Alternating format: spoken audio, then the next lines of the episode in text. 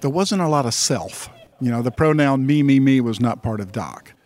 Doc was no matter who it was, if it you know was some big music star or it was just some audience member that came up to say hello, he treated no one differently. And that would come across because he felt that he was given a gift that he wanted to share, and this gift should not be abused by ego. Just from a musical perspective, through those years, the 15 years, what, how did your playing evolve, or what did, what did you get out of that relationship just musically? I probably got mostly a sense of well, it's all encompassing. It's something you don't think about. When you play with other people, they notice what you've learned. They notice the groove that you can keep, or they notice your ability to follow a song that you don't know. And that's what I got from them. And also a professionalism and the ideal to do the right thing whether it was musically or whether it was personally. Their music was a mirror of their personalities, and I think that's why they were so successful and why this festival is a mirror of their personality as well. When you come here, you feel what the Watsons were about. Any memories from road trips with uh, Merle and Doc Watson you could, uh, looking back on, they come to mind? Uh, I'm flooded with memories of what you know it was like with them. The most memorable things were probably riding down the road two o'clock in the morning, somewhere in New Mexico, and Doc's got his banjo and he's playing a tune that's 100 years old. He's the only one who knows this song 500 square miles around. And he's playing that song and i'm back in the back in a bunk and i'm hearing this song. And you know it's just it's almost it's not even norman rockwell. It's just the history of american music. You know you're looking forward and you see the moonlight coming in through the front and you see doc watson there bent over playing his banjo playing this song. There was nothing better. Or being in big sur in california. Uh, sitting out and just you know he, was telling stories about how he grew up and how he would hitchhike to Boone and how he supported his family playing in a hillbilly, you know, dance band. It's just, you know, those stories that no one else heard, but the guys that were around him was just, it's just an amazing thing that I cherish that I have. And there I was with no recorded like you have. It's all in my head, all these stories. But one of the funny stories is we were in Big Sur and we were i think his favorite cookie was a nutter butter cookie. So we left them out on the picnic table and we were sleeping in the winnebago and there was a raccoon out at the picnic table making all this noise going after the, the cookies. So doc says i'll get him. So he steps out the door and he picks up a rock and he hits the raccoon. He says that'll teach you damn you and he, and he runs off, and he just he just walked back in chuckling and a laugh that uh, you know no one else but Doc Watson could make.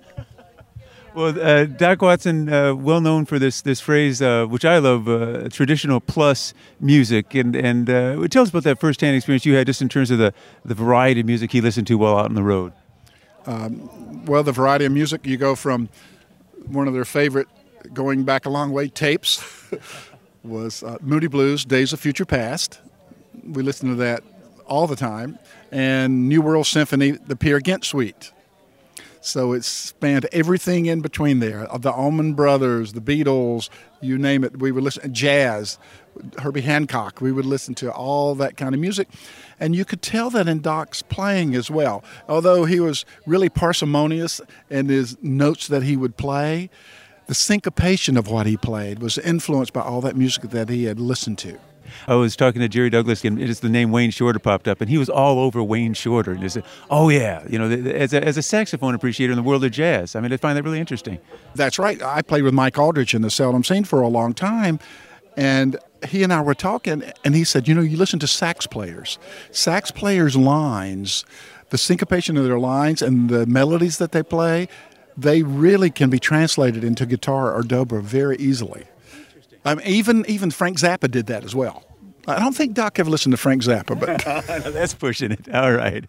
And I know that, I mean, one would think from the outside looking in, okay, it's, it's Doc Watson, it, has got great presence, this festival has grown and grown and grown. But from talking to Ted Hagaman and, and folks here, I know that it takes a lot of work to keep this festival going, and you've been at the forefront of that.